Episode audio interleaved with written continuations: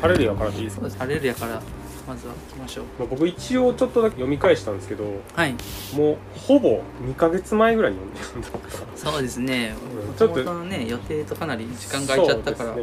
私も久しぶりに一応少しだけ読み直しました。そうですね。僕もあの一応最初の「ハレルヤ」は全部読み直してで2個目もまあざっと読んで3個目がちょっと、うん、3個目4個目はあんまり読んでまあこれ短編集ですね。はい。保坂和志のえっ、と最近っちゃ最近ですけどもう一個今新しいの出てるんですね確か。あそうなんですか。文庫はまだ出てないんかな。へでこの「えハレルヤ」っていう文庫が出たのは今年ですね。2022年ですよねーうん。本屋で面出しされてたんで、うん、これちょっとあの最近のだったらこれかなと思ってました、猫が表紙の。やつですね。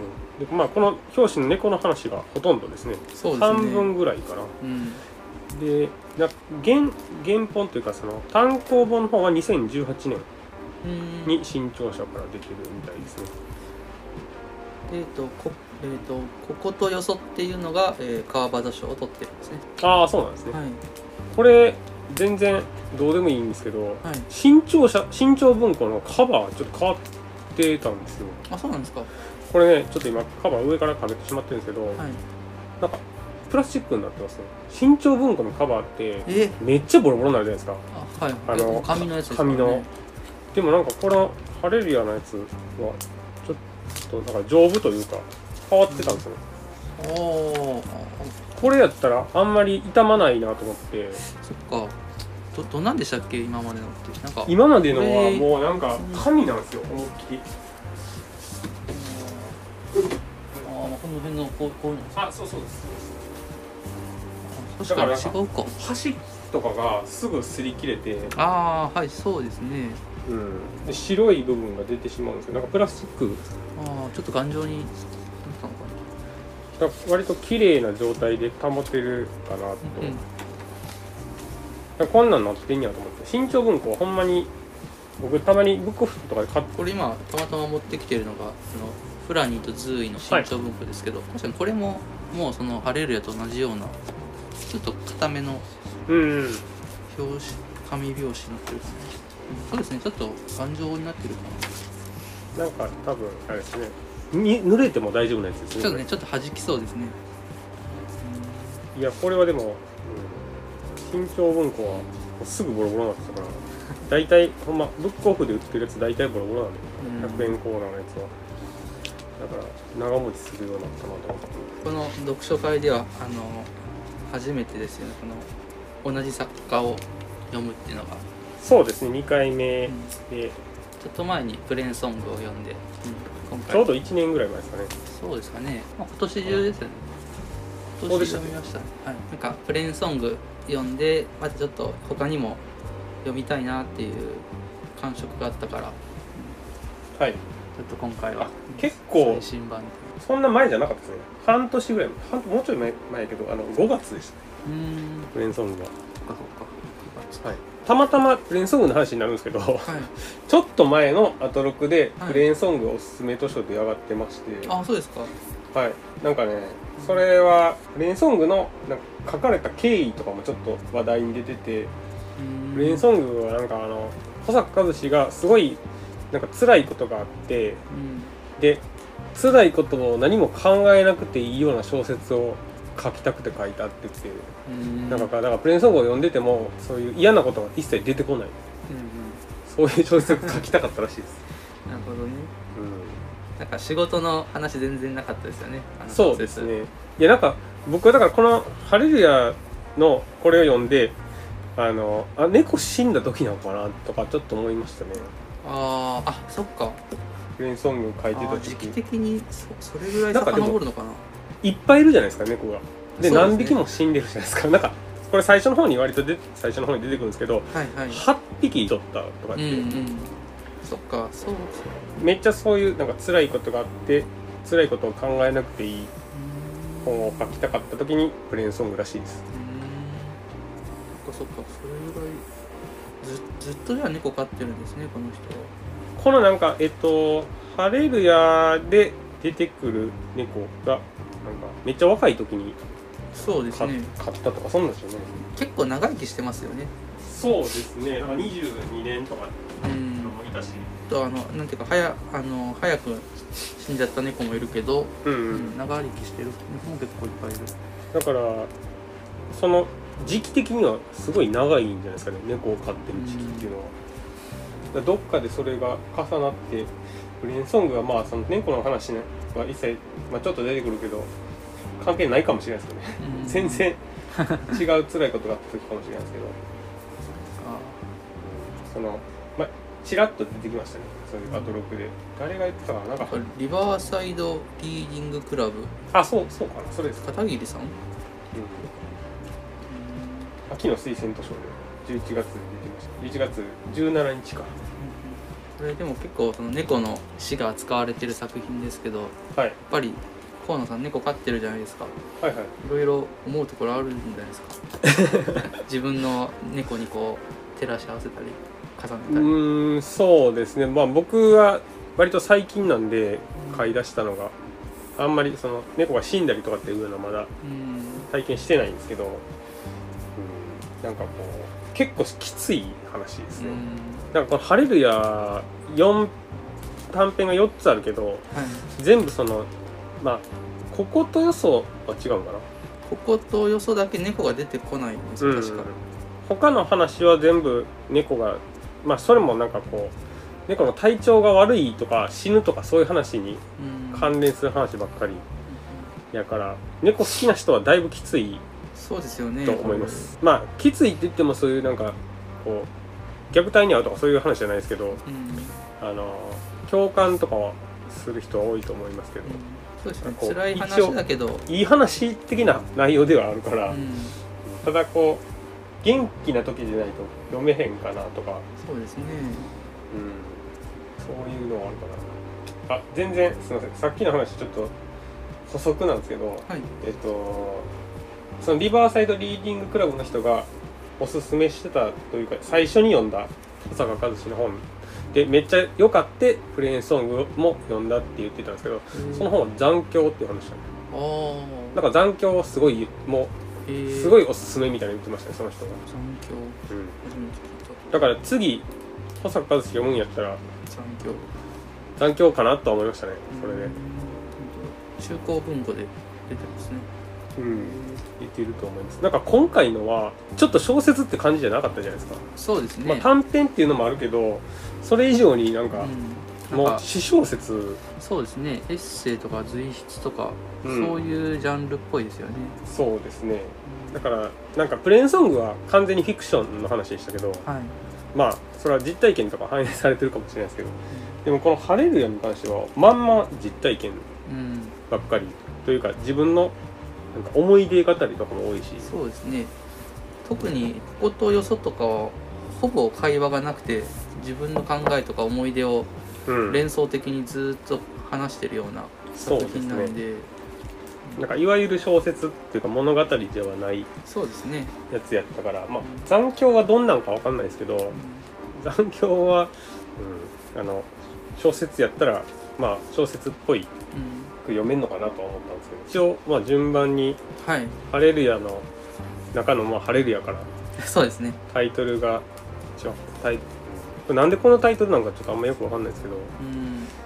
ハレルヤってそもそもどどどういうあれでしたっけ？なんかキリスト的な賛美歌みたいなやつですか？賛美歌。とかああそうですね。どこにも出てこないんですよねこの「ハレルヤ」って言葉はこのそうですね。作中というか、うん、うん、出てきてないけど、基本的にはこのえっとえっと花ちゃんっていう猫がえっと、まあ、死ぬ死ぬ話。うん、そうですね。そうですね、うん、でこの小説のこの短編集の一番最後の「生きる喜び」っていう、えー短編が一応花ちゃんと出会う話ですね。そうですね。なんかこれが対になってるというか。うん、でこの「ハレルヤ」の最初の方にそのことが書いてあるんですよね。あ、そう生きですね。る喜びという短編に、まあ、書いたっていううん、こと。を、だからこの掲載順と書いた順番がちょっと逆になってるんでね。逆ですすね。、まあ、こっちから、まあ、僕もこっちから読みましたけど。だからまあ猫を見とる話が一応全体的なテーマになってんのかな。そうですね。ハレルヤの短編の中のまあテーマというか、まあ著者小坂和志はもう今まで8匹猫を見とってると。なんかそれでしかもあの一回もなんかそれを回数を経験したからって言って一切慣れないみたいな感じでしたね。あでしょうね。あなんかこうテーマも重いし なんかこうやっぱり悲しい話だから、うん。なんかこううまく言葉にできないようなうんちょっと感想を言いづらいんですけど。そうですね。まあ猫の寿命っていうのがだいたい12歳から18歳って書いてあって、うんうん、僕はあんましそれを知らなくて今うちの猫が15歳ぐらいだから1匹は。だから結構もう年齢がいってて、うん。うん、でもう1匹が10歳やったかな。なんかそれぐらいなんですけど。でなんかこの飼ってた猫今まで飼ってた猫でもなんかいやっぱ寿命が何歳って言ってもやっぱいろんな年齢で死んでて、うん。えっ、とこの昔見とった猫の話も出てくるんですよね。そうですね。このチャーちゃん。チャーちゃんっていうのはなんか絵本になってるんみたいですね。うん、チャーちゃんっていうのがまあ4歳とかで死んだのかな。チャーちゃんは結構あの若くしてそうですね。死んじゃったんですよ、白血病とか言いますね。うん。4歳と4ヶ月ぐらい。うん。でなんか長生きした猫がペチャかな。ペチャとペチャがなんか22歳とかもうん。あとジジっていうのもいましたよね、うん。でなんかいいろんな年齢でまあ見とったりとかしてるけど結構そういう長いとか短いとかあんま関係ないみたいな話なんですよね、うん、まあそれはねそうそうそうでそうでしょうね。なんかでも人間のなってあんまそうじゃないじゃないですかこう早く亡くなったらちょっとかわいそうみたいなのあるじゃないですか。で年いったら大往生みたいによく言うじゃないですか。なんかおじいちゃんになって死んで、はい。もう別になんか悲しいけどこうなんていうかお別れとかは悲しいけどなんかまあ良かったみたいにまあまあそうですね、思えるみたいな話はよく聞くじゃないですか、はいはい。で自分のなんかおじいさんとか死んでもそんなにこう、まあ、悲しくないってことはないですけど、うん。うん。まあよく生きてよかったみたいな感じだけど、まあ、猫に関してそういうのは一切書かれてなかったですよねこの本では。なんか特に猫とかペットだと年を取ってもずっとやっぱり自分の子供みたいな感覚があるかもしれないですね。そっか、うん。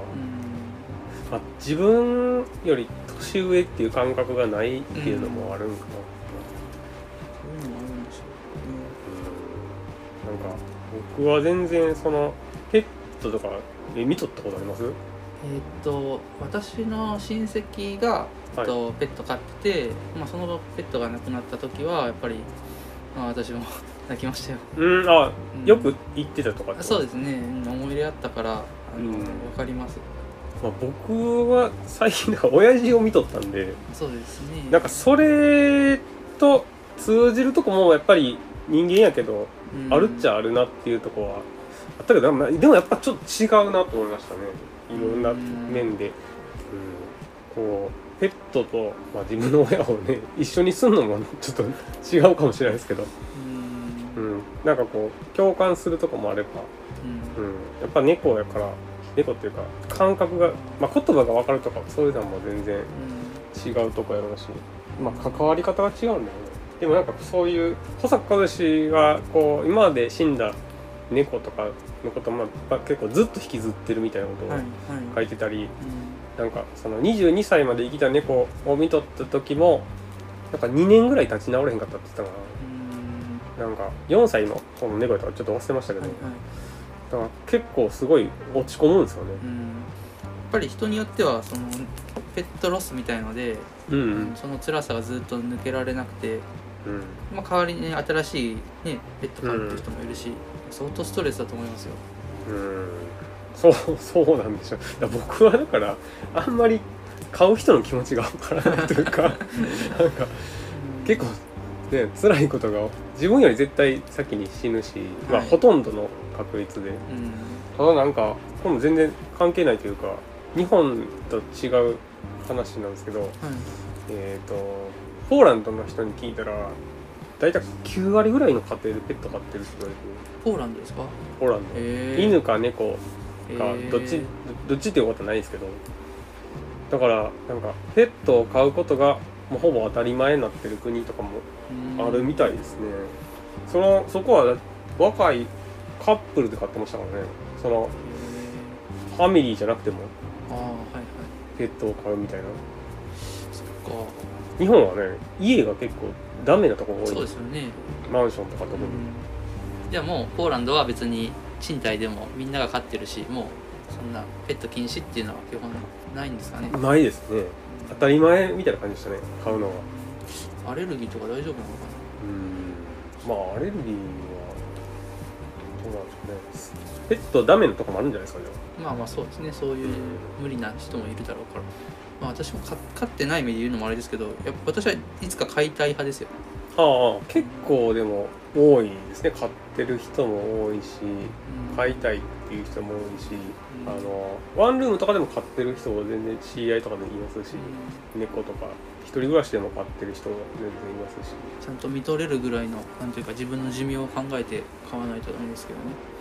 ああまあその方が気は楽ですよね、うん。残す残すのは辛考えいんで。ると。まあでもね小坂和志60代70代なんか確か60 60代代みたいなこと書いてて。全然バンバン飼ってるじゃないですかね。そうですね、うん、まあなんか子猫じゃない猫も引き取ったりしてるんじゃないですか、してるでしょうね、うん。それもなんかにあるみたいですね。そういうあの年取ってから年取ったペットを引き取ってみたいな。ああそうなんですか、うん。まあ多分なんかつながりとかあるから、そうですよね。あの自分が亡くなっても誰か引き取ってくれそうなうん。感じはしてますけどね、だからなんかこう常に悲しいトーンで書かれててでもその猫と一緒に暮らした人生の喜びがうん。溢れてるから、まあ、それが相まってより悲しいんですけど。そうですね。そうですね。僕はなんか割と印象的やったというかあのなんかか神様とかやたら言うじゃないですか。そうですね。祈る月に祈ったりとか、なんかそういうことってなんす僕は全くしないんで。これはなんか元からそういう人やったんかなんかそういうことをなんかするようになったのかどっちなんやろうな。あー確かに。どうでしょうね。想像ですけどうん、するようになるんじゃないですか？そういう。これ年取ったらとかなんですかね。うーん年取ったらか。いや年は関係ないような、関係ないとかね、うん、どうしようもないことが起きるとうん。祈っちゃうんじゃないですかねまあそれで言うと僕はなかったんで そういうのは。全く。だから。そうですね。まあやっぱ寿命親親とか、うん、また違うのかな。うーん。結構その猫の祭壇というかはい。あの仏壇みたいなのも作ってるっぽいじゃないですか、うんうん。でなんか 3, 三匹というか祀ってるというか、うん、なんかねあの、ま、守ってくれてるみたいな、うん。そんなんを全くしてないんでうちも。なんかお墓とかはあるんかもしれないですけどなんかそういうこう昔の人やからやってんのかでもそういう性格なのかどっちかかなと思ってて。なんかその割にはこの奥さんがはい。花ちゃんが多分こう言ってるんだよみたいなのをはいはい。それはどうかと思うみたいなことを言ってたりとか、はいはい。あのそんななんか神秘主義的な人じゃないじゃないですか。うん。小田和志の文章を読んでる限り。だからどっかでそういう花ちゃんは言ってるみたいないいことを最初妻が言ってることに対して違和感を持ってたけど、うんうん。なんかそれは正しいんじゃないかみたいなことを確か言ってましたよ。そうそう。なんかそれは言ってるんですけど、そのなんか解釈する時がめっちゃ論理的やった。はい。なんかこの猫の行動を見てなんか自分が思ってることをこう反映してるだけじゃないかみたいなことを最初最初はそういう言っててそれがなんかちょっと違和感あるというか、まあ、擬人化してるみたいなうんことを思ってたけどでも猫はなんか言葉を持たないからうん自分たちを通してその言葉を発してるっていうのは、うん。うんなんか間違ってもないんじゃないかみたいなそういうこううん。なんていうんですかね遠回りしてる？その言葉を持たないということに対してのその解釈をしっかり頭でしてるっていう。うんうん。まあそうですね。そこに至る結論に至るまでちゃんと自分そうなんかの中でそのていうんですかね。理屈が通ってるというか。うん。でもそういうのってまあ小坂和志は全然わかんないですけどうん。そういう理屈って割と後付けなこと多くないですか？やっぱり直感的に人は思ってその後にまあ、うんうん事後的に言葉で説明しますけどうん。うんなんかどっかで感覚的に気づいたんじゃないかなっていうふうに私は想像します。ああ本人が。うん。結構ねその辺のくだりがすごい多いですからねこのうん。猫が泣いたことをどう解釈するかみたいな、うん、そうですね。キャウ。キャウがどんどん変わっていくんですよね。うんそうですね。2ヶ月じゃない。この辺のこうハレルヤのはい。この最後に至るまでのこのまあオチというかはい。花ちゃんの泣き声をどう解釈するかとかとあとその花ちゃんが意外と長生きするみたいなやつ、はいはい。そのまあちょっとリンパ節になってからはい。こう余命が短いって言われてたのにこう薬でなんか長く切れたみたいな話のうん。この結末にこう行くまでの下りって僕最近読んだあのフルースとめっちゃ近いんですよああなるほどね。あの時間ってあんま関係ないっていう話にすごいつながっていくんですよね、ああこの長いとか短いじゃないうんうん。とかそういう話とか。あとなんか過去とか現在とかじゃない。とかそそういうそうそうですね。確かに。確かにそうですね。これはなんか僕はその時まだプルースト読み終えてなかったんでうん。そんなこと思わなかったんですけど最近こう読破したからうんうんなんかそういう話にすごい似てるなと思って。うん。だから失われた時を求めてでテーマにしてたことが結構重なってる、まあ、これは失われた時を求めてはちょっとネタバレに近いんですけど。まあでもあれじゃない保坂和志多分プルーストも読んでるし好き好きだと思いますよ、あそうですか、うん、もう読ん読んでるんでしょうね多分。なんかあの文体の話になると、あのえっと丸を使わずに点点でこうはい、はい。文、章をつなげていくのあるじゃないですか、そうですごい特徴的な書き方だと思いますけどなんていうんでしょう、その文をまあ、つなげるつなというか。げてなんていうんでしょうね。ちょっとこうプルーストも文章長いじゃないですか。めちゃめちゃ長いですね。なんかそういうちょっとこうい意識だだ漏れみたいな、うん。そういう感覚もプルーストとなんて共鳴してるのかなって思いますね。これはでもプレーンソングの時こんな文体じゃなかったですよね。こんなんで違いました違いました。違いますよね、はい。なんかやっぱ進化というか変わっていってますよね、うん変わったんじゃないですか？どこかで開発したのか。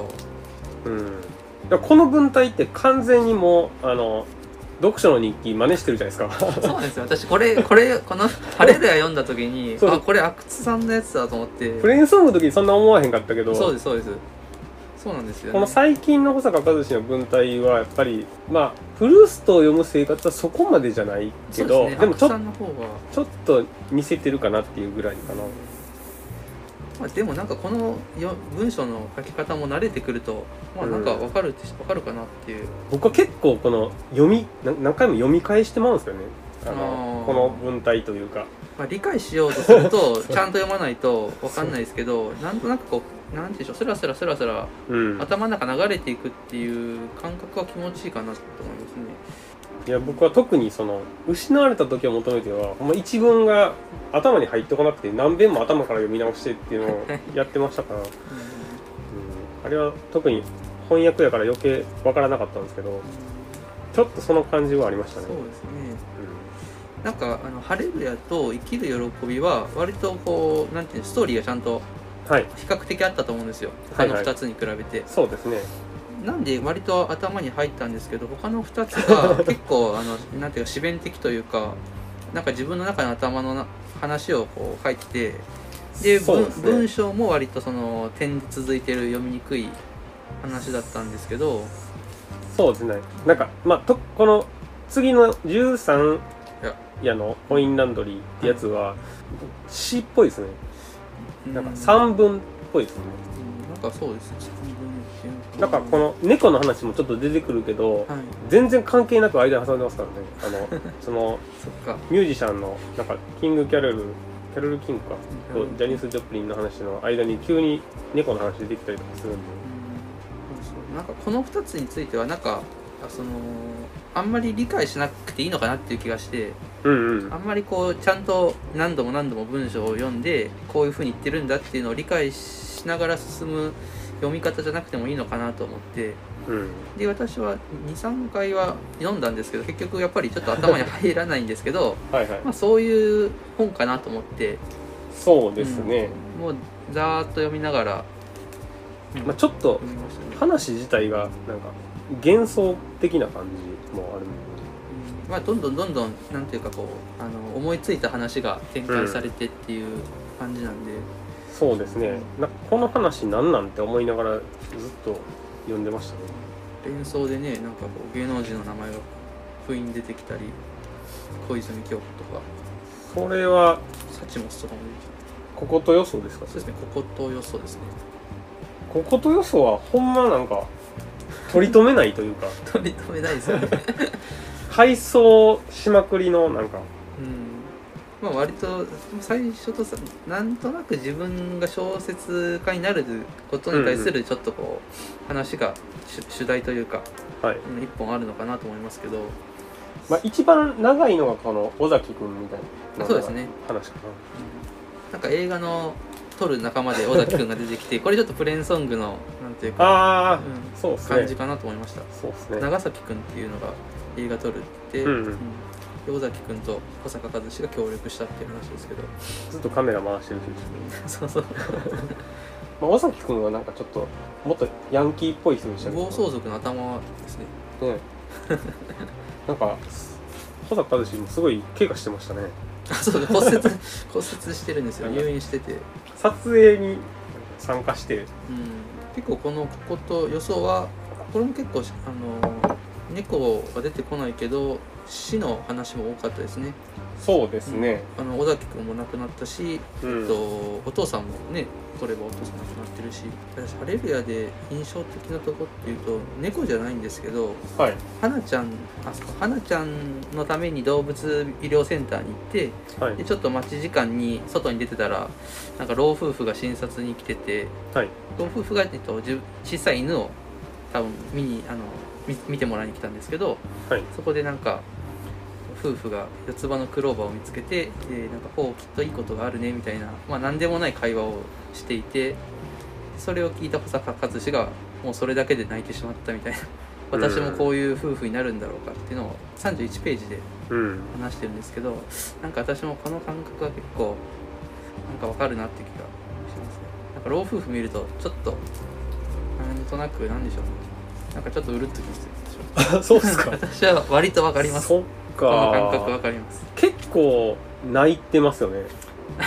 この保坂和志泣いてますね。この作作中というかまあ猫が亡くなるっていうのを辛いことではあるんですけどそうなりたいっていうのはあるんでしょうね。願望として。こういう老夫婦みたいな。ですね、まあ、なりたいっていうのもあるしなんでしょうね。もう反射的に涙がちょっと出てくるみたいなのもあるんじゃないですかね。うん。私たちもこういう老夫婦になるんだろうか。あんまり思ったことないですけどね僕は。いや夫婦を見てってことですよね。そうですよ。思ったことがないですねその ちょちょっとそういう目線で次じゃあちょっとあの老夫婦を見たらちょっと考えてみたらどうですか？どうなんですかね。いやななんか先のことをあんまり 想像できないとかっていうのがあるのかなまあでも長くこう仲良くしてたいんでそういうことなんでしょうね。うん、まあ、それもあるし、まあ、どっちが先に亡くなるのかなとか考えるし。うーん。それはあそれは分かんないっすね。わ分からんっていうのは。まあ考えても仕方ないんですけど。大きいかな自分の中ではでもそれこそあれですよ。もう先にうるっときてその後になんでかなって考えたら、まあ、今みたいな説明になりますけど割と反射的なうん。あれですよ。現象ですよ。まあそういう意味で言うとやっぱ僕はないんでしょうね。そういうのが。でもなんか今のところ。はたまに聞きますけどそういうすぐに涙もろくなるのってちょっとなんて言うんでしょう。の脳がなんて言うんでしょう。ちょっと老いてるというか。はいはいはい。年を年取った人の方が涙もろくなるっていうじゃないですか、ああそうですね、うん、なんかそういう感覚の鈍りみたいのが涙もろくなるのにつながってるみたいなのをなんか聞いたことがあるんですけどそういう意味ではもしかしたら河野さんはまだ若いのかもしれないですいやいやそういうんじゃないと思うんですけどね。なんか「探偵ナイトスクープ」のね西田敏行がめっちゃ泣いてましたね。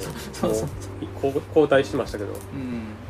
多分ああの人も多分もう理屈じゃなくてうんなんかもうスイッチみたいなのがあるんじゃないです結か構だからそれが反応してた感じでしたね、うん。すごい。だからそんだいぶ性格とかあると思いますけどねそういううん。なんかこういうことに弱いとか。自分も多分弱いポイントではすぐな泣くと思うんですけど。何ですかそれは？え？そのポイントなんかこう泣きどころみたいなのあるじゃないいですか。やいやその河野さんの泣きどこなんやろないやなんかわかんないですね うん。でもなんか自分の経験ってやっぱ重なることの方が、あうん、僕はよくあの昔はあの、えっと、特攻隊とか映画とかでよく泣いてましたね。全然自分の経験と 重ならないですけど。まあ若かったからなのかなでもそれは、へー。若い自分と重ねてたかもしれないですけど。ええ今は多分今はそんな見ないんであんま分かんないですけど、ね、なるほどね。なんかでもその戦場に赴く兵士とかは僕は結構弱いポイントだったんであそうですか。はその日本のやつだけじゃなくて海外のなんか戦争映画というかうん。ドラマとかもあるじゃないですか、なんか僕が見てた「パシフィック」っていうドラマとか見てたんですけどまあ泣いたりはしてないけどはい。面白かったなと思ってええて、なるうん。戦争映画すごい昔よく見てたんで。ほどなだから泣きポイントは人によって違うだけかなとかは、ますね。今でも全然あると思うし。その老夫婦じゃなくても。うん。なんか思い浮かべます？自分の。えー、でし。ょうねまあでもやっぱり老夫婦もあるし、まあ、子供とかも結構見ても思いますけどね。だから自分が今までこう自分の過去の自分を見てはい。ちょっとなんかこう思ったりもするしその子がどういう風になるのかなみたいのをなんとなく想像してるとなんとなく感情が高ぶってるくるきますよ。で老いた人を見ると、まあ、自分がいこういう風になるのかなっていうのも思うしその人の人生ってどうなんだったんだろうなみたいなのをぼんやり考えますね。そういう時ってなんとなくうるっとします。特にそれはだからあれですね。嬉しいとか悲しいとかじゃないあそうですね、感じなんですね、うん、特に幸せそうな人を見るとそういう風になんとなくなります。幸せそうな人か。それはそれは僕ほんまないっすね。そのか人によってスイッチが違うんですよ。うん幸せそうな人で感動して涙が出るってないかな。なんか達成とか頑張った人がなんかこう達成してなんかよくやおめでとうみたいなんで感動とかの方がまだ分かりやすくあるかもしれないですね。私それはじゃあその例えばオリンピックとかワールドカップでうん。優勝してこうすっごい喜んでる人みたいなのを見ると感動するってことですかまあ、僕はその辺のスポーツに対してほんまに感情が動かないんでその辺はなんないんですけどうんななんかそっちの方がまだだ僕全くないんですけど例えばその、結婚式のスピーチで泣く女の人とかよくいるじゃないですか。はいはい。あの、まあ、親にお礼言ったありとかする。りがとう。今までありがとうみあの辺は結構ベタじゃないですか、たいなはい。でもなんかああいう感じに近いかな。なんかこうゴールして泣くみたいなのに近い。なんかよく頑張った人とか。がなまあでももらい泣きに近いかなでもそれも。ああそうですね、うん。そうですね、自分を重ねるっていうよりは。そんなんの方がまああるかなあんまり思い浮かばないですけどね。感情としては。まあこれ順番にっていうよりはほんまにそうですね。バラバラと喋っていく感じになってますけど。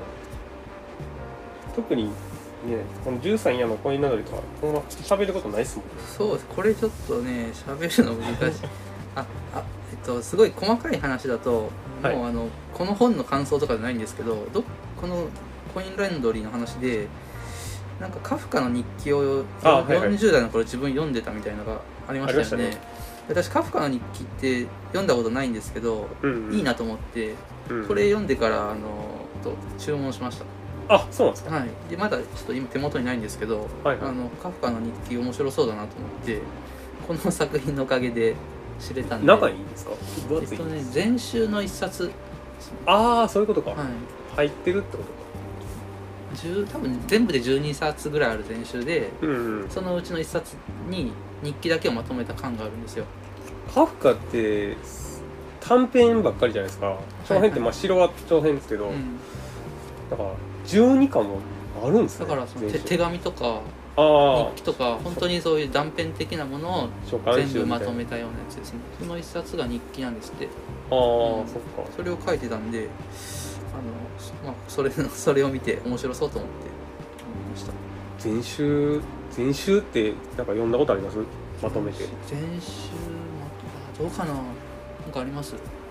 やもう全くなくて、はい。でそのえっと僕が去年一昨年ぐらいに買った本で、はい。なんか漱石全集を買った日っていう対談本があってそこで、まあ、全集を1回ぐらいはうん。こう読んだ方がいいみたいなことが書いてあって、まあ、それは漱石の話でしたけどうん。だからまあそれ以降気にはなってるけどでも全集読むんやったらでもカフカとかいいなって思ってたんですよ僕も、はいはい。でそれはまあ通してですけど、うん。でなんかその、まあ、作家の人生を最初から最後までうん。なんかこう自分の中にこう取り込むことができるみたいなんでうん。こういう時期はこうとかこういう時期はこうっていうのがなんか自分の中に入ってくるみたいなそういう感覚うんうん。になるからいいみたいなことを書いてあったから、うん、そうですね。いやわかりますよ。多分いいと思いますよ。まとめてどっかの時期に読むっていうのは。そう。でなんかす割と漱石とかは、まあ、作家人生長い人やったから、はい。その、まあ、時間も長いしうん。まあ数はそんなないんですよね。それこそ10冊かあーそっか。10何冊そもそも作家として活動した期間がそんなに長くない。ですかねだから本がそんな長くないからかな。なんかそっかそんな長編書いてないですもんね。長編そうですね。まあ1普通に一冊とかが多いんで。ただなんか読んだことあるやつばっかりやからはいはい。あの飛ばし飛ばしですけど、うん全集買う意味あんのかとか思ってたけど。あ漱石はちょっと一回こう買おうかなと思った時に、うん、やめたうん。時があって。私は数年前にあの大江健三郎全集っていうのが出たんですよ、はい。な何回か出てるんですけどまた出てそれはいいなと思ったけど、うん。うん。まあ、でもやっぱ長いし読むってなったら結構覚悟がいるじゃないですか。いやまあちょっとずつ読んでいけばいいんじゃないですか。一作一作ねはい。分かれてるから。そのあ他の本読みながらとかで全然。なんかでもまあ読むっていうのもあるしこう持っておくっていうのがいいんかなと思ってて。うん。そうですね。一、回全部読み終えてもまたこうどっかで間を取って読むとかでも、だからそうなってくるとやっぱり自分の好きな作家とかを持ね、っておくのがいいかなとは思いますし、うん。そのまあね大江健三郎とかもずっと今まで読んだはるし確かにあの箱入りのハードカバーが本棚にあるっていうのはなんか豊かな人生だなと思います。よ あでも全集 全然文庫でもねあの特に漱石とかはちくまとかでも出てるし、うん。あだからまあ大久保賞はすごいあれからまあでも全集となれば別にいいんかなと思いますけど、うん。読みやすい。どうせ家で読むやろうし、うん。いや僕が買うんやったらカフカとかかなとか思った時期がありましたね、なんかカフカはあの池内さん池内はいはい。さんが書いた、あ訳したやつあるじゃないですか。あれはどうも小説だけらしくて、あ。そういう日記とか入ってないんですね。手紙は入ってないんですよ、うん。うん、あのどこまで射程に入れるかですけど、カフカの全集なんかめっちゃ重厚でしたからね。ななんか。うん、なんか、うん。アマゾンかなんかで見たやつは新潮社から出てるのが1981年ぐらいに多分完結しててまあ結構古いんですよね、ああそうなんですね、うん、そんな経緯で一巻だけはい。選手買いましたね。僕は大学でちょっとだけ勉強したことがあってはい。カフカのそういうプライベートというかその父親のとの確執の話とか、はいはい。そういうので出てきた文章は全部多分そういう日記からとあ引用だったりとかまあなんか父への手紙とかそうなんですけど、あはいはい。うん、あの実際には渡されなかったってう。んいうう、だから書簡集からあの抜粋したあのカフカの本とか出てましたもんね、んなんかあのフェリーチェの手紙とかねこうこういう恋人に送ったやつがまとめて本になったり。うん、あれ知ってます？あの絶望名人。あカフカあ読んでないですけどタイトルは知ってます、なんかそれもほんま、えっと、手紙からの抜粋とかそんなあ日記からの抜粋ばっかりなんですよ。あの本文は小説やからほとんどなかったんちゃうかな。うん。でなんかそれを翻訳した人がまあ解解説するというかはいはい。自分はこういうふうに読み取ったみたいな。でなんかこういう元気がもらえるみたいなのが。確かに出てましたね。うん。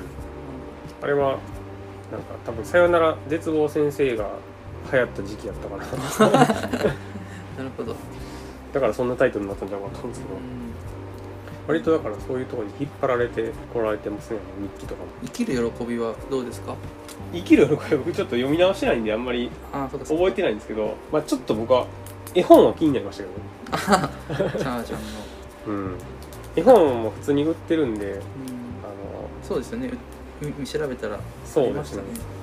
なんかこう絵本作家の人がちゃんと書いてくれてるというか,、なん。か僕はここまでこう猫が好きっていうのはうん。ないから、結構どっぷりですよね。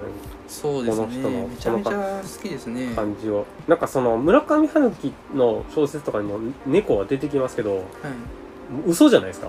なんかそのほんまの猫全然出てこないじゃないですか。そうですね。そのモチーフというかうん。あのギミックとして出てくるだけでそうですね。これはなんか生きた猫をめっちゃちゃんと描いてるとそうですいうかねフルコミットしてますね。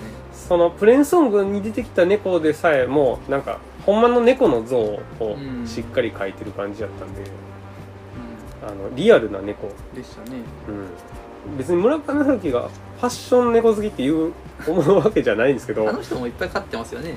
ああ多分そうですね。なんかほんま学生の時からとか感じやから多分そういうテーマとしてあんまり書いてないだけでこれはめっちゃほんま小高和志は猫についてめっちゃこれ向き合ってるなっていうそのうん。作品として、なんか猫に対するっていう話以外にも通じると思うんですけど、はい。なんか104 141ページで、まあ、猫花ちゃんを飼うかどうかっていう話で、はい。まあ現えーとまあ、そもそもでもこの花ちゃんみたいなあのちょっとこう恵まれない猫もいるけどでも別に世の中にはそういうふなんか不幸な存在ってのはいっぱいあってはいはいはいみたいな話をしてて、まあ、でもそそんなこと言ってらいるけど、まあ、現に目の前にいるといという一点で、まあ、その子猫が私にとっては重要だっていううんうん話をしてるんですよね。うんであの自分以外のものに時間を使うことの貴重さを実感した、まあ、この辺は結構、まあ、分かるなと思っていいいいことな書いてるなと思いましたね。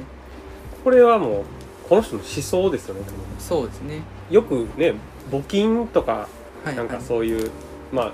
恵まれてないね国の。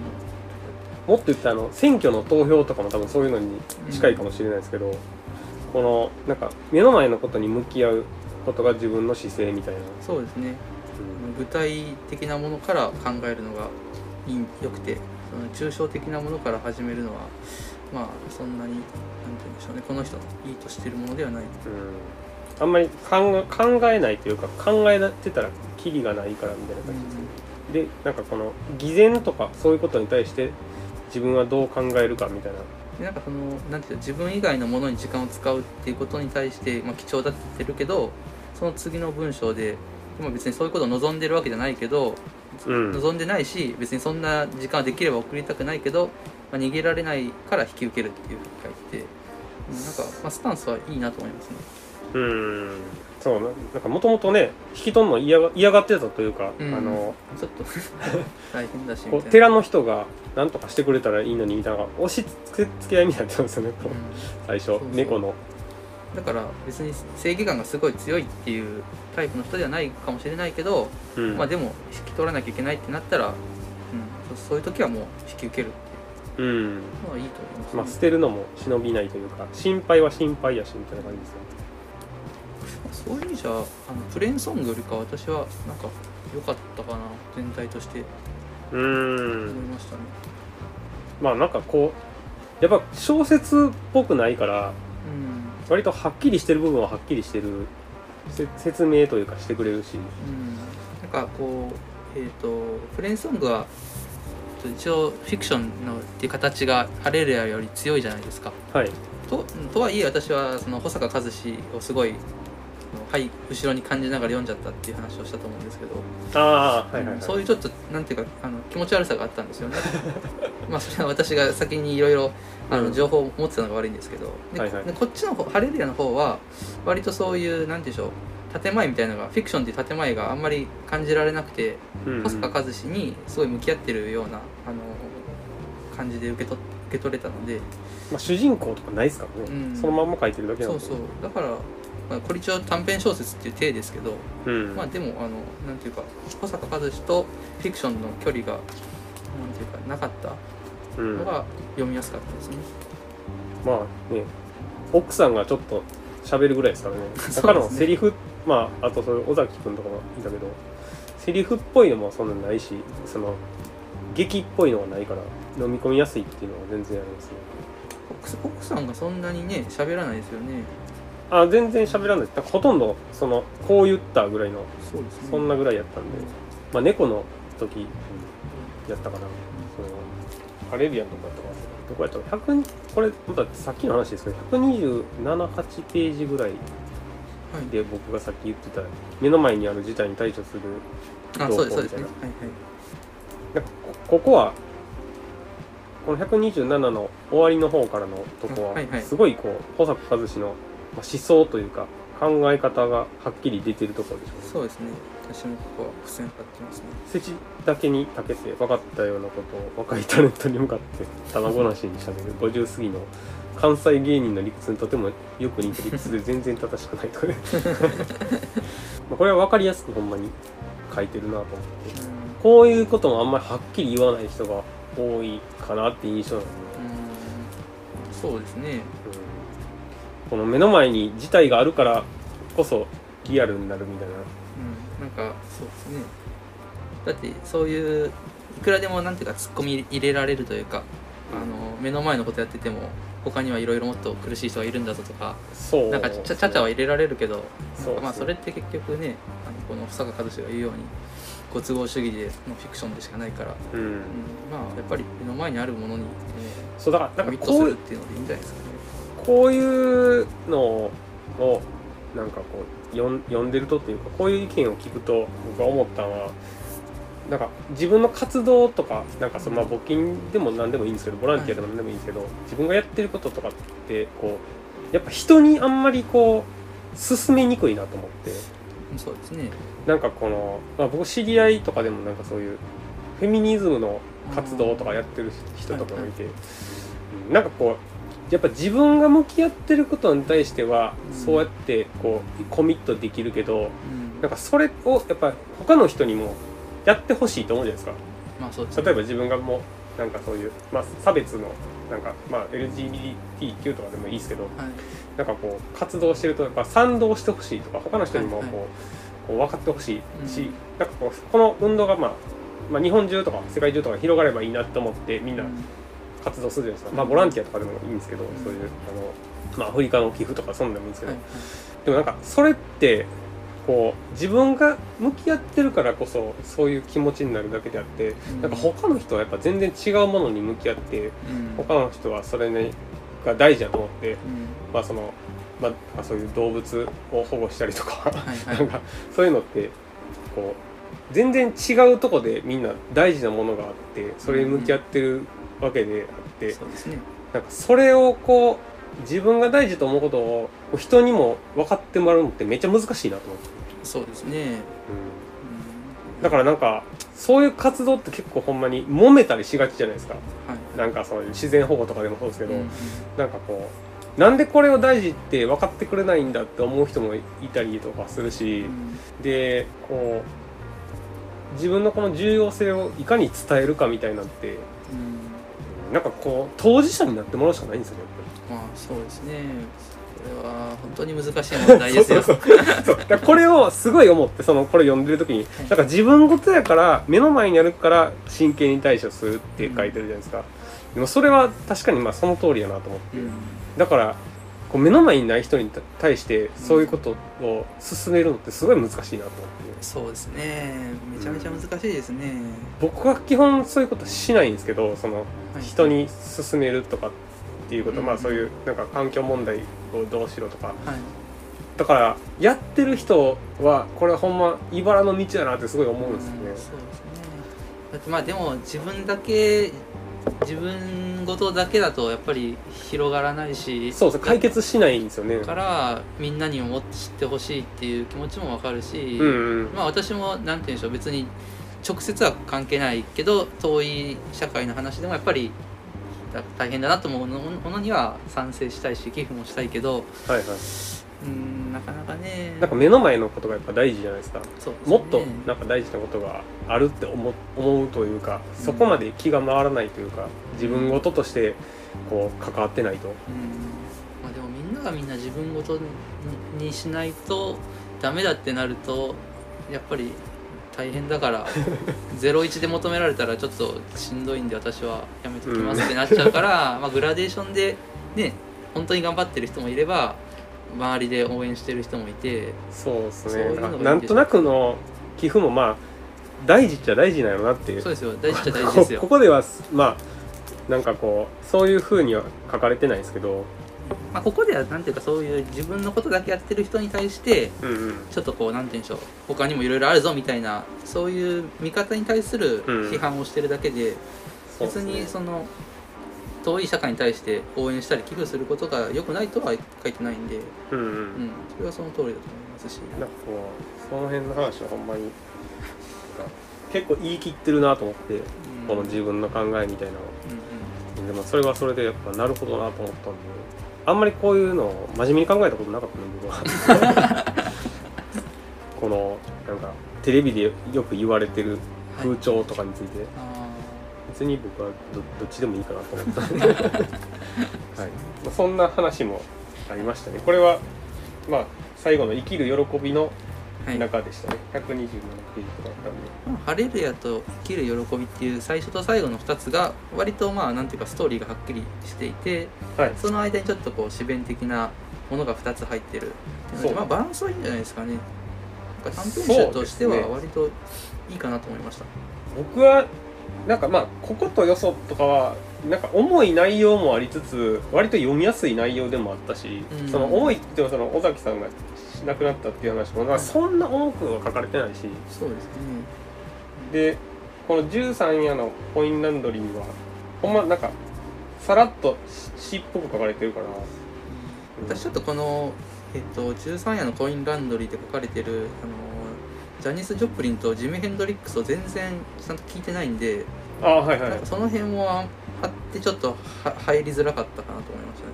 もう少あし僕も全く聞いてないですけど。もう少し曲知ってたらま あちょちょもう少し楽しめたかなという気はします。このでもコインランドリーで出会った奥さんの亡くなった木木版画家とかは割とそのなんかシニア像あ先々のシニア像として。あ 特にないですか？67ページです。したっけ？あんまり覚えてないな。空っぽになったみたいな。感あーちょっとあんまり覚えてない。あそうですか。特に響かなかった。ですここはああそこそうですね。あでも私それそれよりかは次のページの、えっと友達の話で68ページのはい。もう最後の方から始まるんですけど、この間実家に帰って一人で2階の自分の部屋で本を読んでいたらああいつか両親がいなくなったこの家で私は一人で今と同じように本を読んでいるのだなと思ったっていううんセリフがあってでそう思ったら何とも言えない幸福感に包まれたっていうことをなんか女性が言ってるっていうはい。描写があってなんかこっちの方がなんか胸に残りましたね。あそうですか。僕はこれはあんま分かんなかったです。ねあそうですか。何が幸福なんやろって思って。うーんなんかこうもう自分の育ててくれた両親もいなくなっちゃってで自分は一人だけど、まあ、生まれ育った家にポツンと残りで、まあ、冬の午後の柔らかい光が入る部屋で本を読む姿、うん。人生の悲しさや寂しさはそこにはない。でもなんかうんなんかわかるかなみたいな。そうですね。なんかそのあれですね。ネガティブじゃないんですよねその部分に対して。そうですね。ここは、うん、なんかこなんか一見寂しいとか悲しいはずだけどなんかそこそこで幸福感に包まれたっていうなんか逆説的な話ですけどうあの木の木の絵本みたいな感じですよね。こう移り変わっていく。なんかありましたよなんか時間年時間が経つとともにはい。同じ木の中で風景が移り変わっていくみたいなあれ何でしたっけね。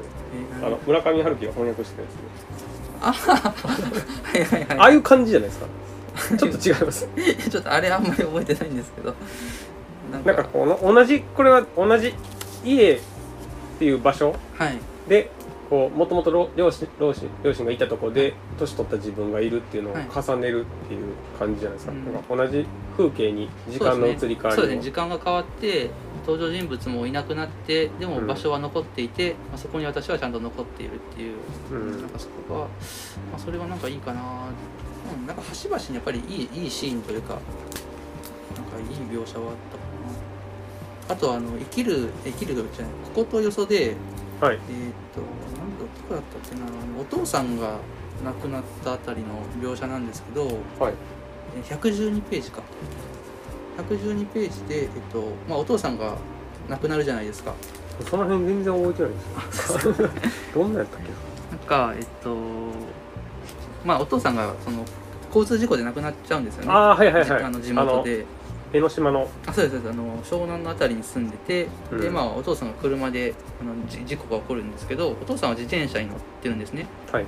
で、えっと、その事故現場の,、えっと、その経路から判断するとお父さんは、えっと、海に行ってその帰りに、まあ、事故事故を起こしたみたいなうんうん。感じなんですよ。ちょっとミステリーなやつですよね。そうそう。お父さんは海を眺めに行ったりするようなタイプじゃないって家族全員が思ってたけどなんか道のりその経路を判断するとお父さんは海に行ってたはずだっていうことが書いてるんですね、なんか自分の知らないお父さんの姿が何かしらあったんじゃないかとかお父さんは海を眺めに行ってたのかなみたいな、うん、その今までもね。うん、そういううんなんかそこも結構良かったかな。なんか知ってると思ってた人の知らない日常がどっかにあったのかもしれないみたいな、うん。111ページのあたりですね、はいはい。うん、そこは結構、うん、これも良かっこの辺のことってあんまこの地域たはい。鎌倉とかですよねこれ。そうですね。この辺のことって詳しいですか？まああの鎌倉は何度か行ったことあるし江ノ島も好きなんであのなんとなく雰囲気は分かります。なんかこの人生まれ育ったのが鎌倉なのかな？生まれたのは違ったかな？育ったのは鎌倉ですね。ああそうなんですね、はい。なんかそのプレーンソングもはい。割と鎌倉のなんうんうん。か海が出てきたじゃないですか、そうですね、だからすごい親しみがあるのかなと思ってたんですけど。うん、山梨県で生まれて3歳から鎌倉って書いてますね。うん。鎌倉鎌倉のこと僕全然一回行ったことがあるだけなんであんま知らなかったんですけどなんか紅葉がないとかね。あそうなんですか？え110ページに。鎌倉は紅葉がない常葉樹ばっかり。常緑樹がほとんどで秋の紅葉はなくなんか書いてあって。鎌倉といえば夏のイメージしかないから実際住んでいる人はまた違う鎌倉を見てるんでしょうね。ああそうは そうですよね。うん。それはそうなんだあんまりそういうそういう話は全然あれには出てこないんです。けどちょっとまあ鎌倉の風景が出てきたぐらいで。そうですね。鎌倉というこうなんていうか街についてみたいなそういう感じ感じはないですね、僕はもう全然あのドラマを大河を見てなかったんで何もこうその辺は話せないですあそうだ。めっちゃどうでもいい話ですけど私あのあれ見たんですよ。映画のあの花束みたいな恋をした、はいはいはいはい。河野さんもみ前見てたじゃないですか。あ見ましたよ。結構前ですけど。ああ映画館。のカップルもあの猫飼ってましたよね。買ってましたっけ？飼ってましたよ。引っ越した先か。ひ引っ越し先で買ってはいはい。であの最後あの麦君が引き取ったっていう。はいはいはいあんまり覚えてなかったですね。うですか。猫そんなに大事なあれなかったですよね。そそんななかったですけど、まあ別れる時にじゃんけんかな、まあ、どっちが引き取るかを結構あのどっちも引き取りたいって言ってて。ああはいはい。ななんんか今か最近配信とかに入ってましたね。あここ最近。最近見ました、うん。鎌倉で、うん、なんかあのかポーランドの話でカップルでも飼ってるって。はいはいはい。言ったじゃないですか、うん、あのあの二人も飼ってたなと思って。うんあなたみたいな声をしたのもそのラジオでめっちゃ言われてたんで僕はうん。気になって見たんで、私はもうすっごい今更ですけど見ましたね、いやでも今ぐらいで見る人多いと思いますよ、うん、あそうですね。の配信入ったから。でも配信とかで見て全然ちょうどいい 感じなんでそうです大ね林余計そうですけど、まあ、東京に住んでる人とか上京した人とかは割となんか自分に近い物語としてうん見れる内容なんかなっていう感じだったんで。うんまあそうですね。でもなんかやっぱりもうと年の差を感じるというかあの、うんうん。まあ、まあ本当に若い2人の話だなっていう感じで。あまあそれはそうですけどね、んもうそそれ以上のものはなかったですけど最後麦君がはい。最後のシーン覚えてます？あな多分覚えてるとこやと思いあのますけど。Google マップのはいはいはい。あの写真見て自分たちが写ってた。うんうんうん。あのあの最後は良かったなと思いましたね。うんなんかすごいあの彼もあなんていうかもう悲しみから復帰してうん。なんかもう新しい彼女もできてで昔の話自分たちを見てももう立ち直っててう元気に過ごしてるっていうあのラストは結構、うん、いいなと思いましたね。なんかあれですよねあのもともとそんな趣味みたいな感じでその Google マップの 最初最初に出てくるんですよね。そうですそうです。それがまた最後も出てきて。最初と最後だけそれが出てくるうん、あの映画はあの最後が一番いいと思いました。うん。僕は何何があの映画何考えてたかな。なんか割とななんか河野さんは本当に話題にいっぱい出てるからちょっと見てみたってああそうですね。いやなんか感想とか書い書いてたかなまあいろんなところで喋ってるんで あんま覚えてないんですけど。黒猫飼ってました僕はもう今で、まあ、奥さんがほとんど飼ってたんで、はいはい。えーと結婚してから猫と一緒の生活が、まあ、4年目がうん。もう半分ぐらい過ぎたのか15歳の猫はど元気なんですか？な、元気っちゃ元気ですけどほんまなんか年に1回ぐらいは病病院というかあの、まあ、ちっちゃいクリニックとか行ったりとかはしてますし、まあ、何かとなんかそういうのはありますよ。なんか手術とかも去年一昨年はしたんかな。なんかそういう死亡腫みたいなはいやつでしたけど、そのた大きい大きい病気とかではなかったですけど。うんだんだんね出てきますよね。うーんなんかほんま結構いっぱいそういう気をつけることとかもあるし結構大変やとは思いますけどね。だからあんまり僕は自分は一人やったら絶対買わへんの だからまあもともとそんなになんかすごい好きでっていうのはあったわけじゃないからっていうのもあるんですけど。だから、うん、あんまりその買いたいっていう気持ちは自分はそんなないんでいまだにいなくてもいいかなって思ってます。ね あそうそうそう。聞こうと思ったんですけどあの、はい。タイ旅行行ってたじゃないですか、はいはい。あの間ってどうどうするんですか？あの間はえっ、ともともと猫を飼ってた友達に、はい。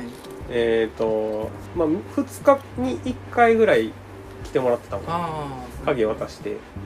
でそのまあ餌餌はなんかおやつをあげてくれてたんかなあとその水を変えたりとか、うん。あとそのまあその糞の処理とかぐらいはしてくれてたのかな。なんかそれをお願いしてましたね。なんか前新婚旅行行った時もその人にお願いして、でまあ友達やしうん。あの一応そのお礼とかはい渡してちょっとお願いすることにしてまあ割と近い作業部の人なんですよねもう。うんなんか全然頼んでって言ってくれてたから頼んでましたね。なんかそういうのがないとペットホテルみたいなのもありますけど、あありますね、うん。でもやっぱりね知ってる人に見てもらえるのが猫もストレスないだろうしそうですね。なんか猫はあの場所が変わることが結構ストレスらしくて。絶対ペットホテルねうん。辛いでしょうね、だからペットホテルよりもほんまにあのペットシッターに来てもらう方がまだマシらしくて、なるほど。うん、だから、まあ、それも一回考えたんですけどまあどうせやったら知ってる人にうんうん。頼んだ方がいい、まあペットシッターもねめっちゃ安かったんですよ。なんかそんなに時間かからないで来てその、まあ、1時間とかで買えるからそんなにお金かからへんし、うん、なんか頼むのもそんなに抵抗はなかったんですけど、まあ、人に頼みましたね。ただなんか1週間旅行行ってて帰ってきた時はすごいこうなんか何やろ1匹の方がはい。もうすごいこうなんて言ったらいいんかな。体調悪いわけじゃないけどもうこの1週間がすごい苦痛やったみたいでなかなか出てこなくて。えもともとこう甘えん坊だったとかそういうことではないですか？いやーそういうのもあんのかな。だから結構1日ぐらいなんかほんま何時間もずっとそんな状態やって、はい。わこれはちょっともう長期は無理やなと思って、うん、あの新婚旅行旅行とかが、まあ、4日とかやったんで、割となんか帰ってきてもそんなんなかったんですけどここの間は1週間だからなんまあ1週間丸1週間ぐらいいなかった。長期旅行とかはまあできないですね。で犬とかはもっとうん ね散ずずまあ散歩あれって座敷犬とかは分かんないですけど、犬はなんかほんまにずっと近くにいなあかんみたいな。まあ旅行とか連れて行ってる人全然いるんであれですけどね。まあ、なおさら僕は買わないですね。自分一人やったら なんかもうある程度年も取って旅行も別にもういいやぐらいになったら買いたいなみたいな。ああまあそんなん程度ですよ。あるし。いやでもでも1泊2泊は全然平気なんですよ。で、はいはい。えっ、とまあ3日ぐらいでもまあ大丈夫ですね。一応2泊3日やったらあのー餌とか置いとけば持つし、でトイレとかも、まあ、大体、えっと、1匹に対して2箇所とかははい。もともといるんではいはいあのそれがいっぱいになることはまあないですね、うん。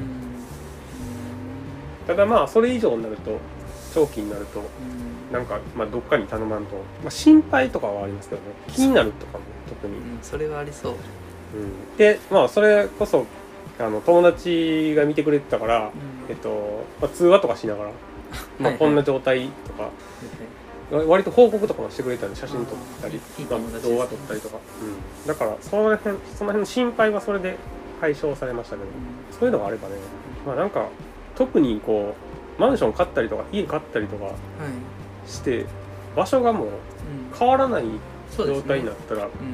なおさら買うのは全然そうですね。そのタイミングとかで始めうん。この写真ね表紙に載ってるのがたはい。花ちゃんですよね。あそうですね、うん目が片目が見えないっていう、うん。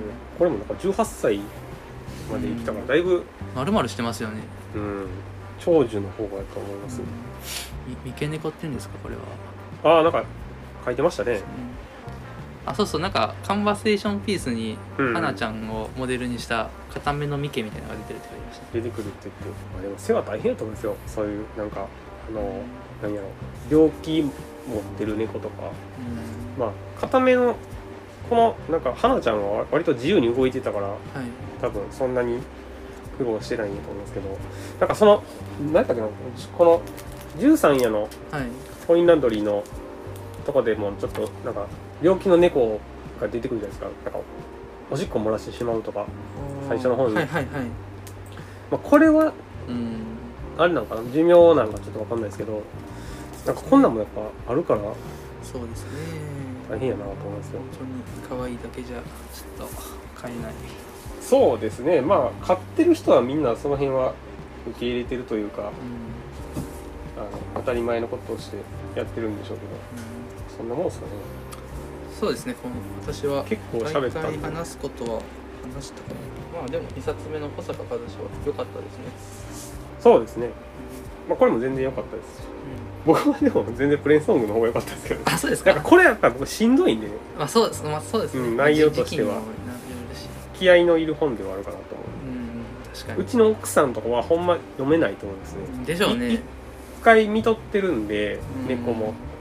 それはだから3歳とか言ってたかな。そうですね。ちょっとうん。読む人を選ぶというか読む時期を選ぶというか。そうテンションが合ってればそういうなんかむしろ前向きになるっていうのもあると思います。しね、その猫を亡くしたってことに対しても、やっぱりそうですよ。ちょっと辛い話だけどすごい猫を飼って幸せというか、うんうん。猫を飼うことのすごい良さもあのすごい描いてるし、うん、そうですね、うん、悲惨な話ではないとは思うんですけど。ただ結構揺さぶられるっていうので、う自分のそうですね。メンタルに合ってれば全然、うん。まあ、てらいがないからすごい面と向き合ってる内容ではありますね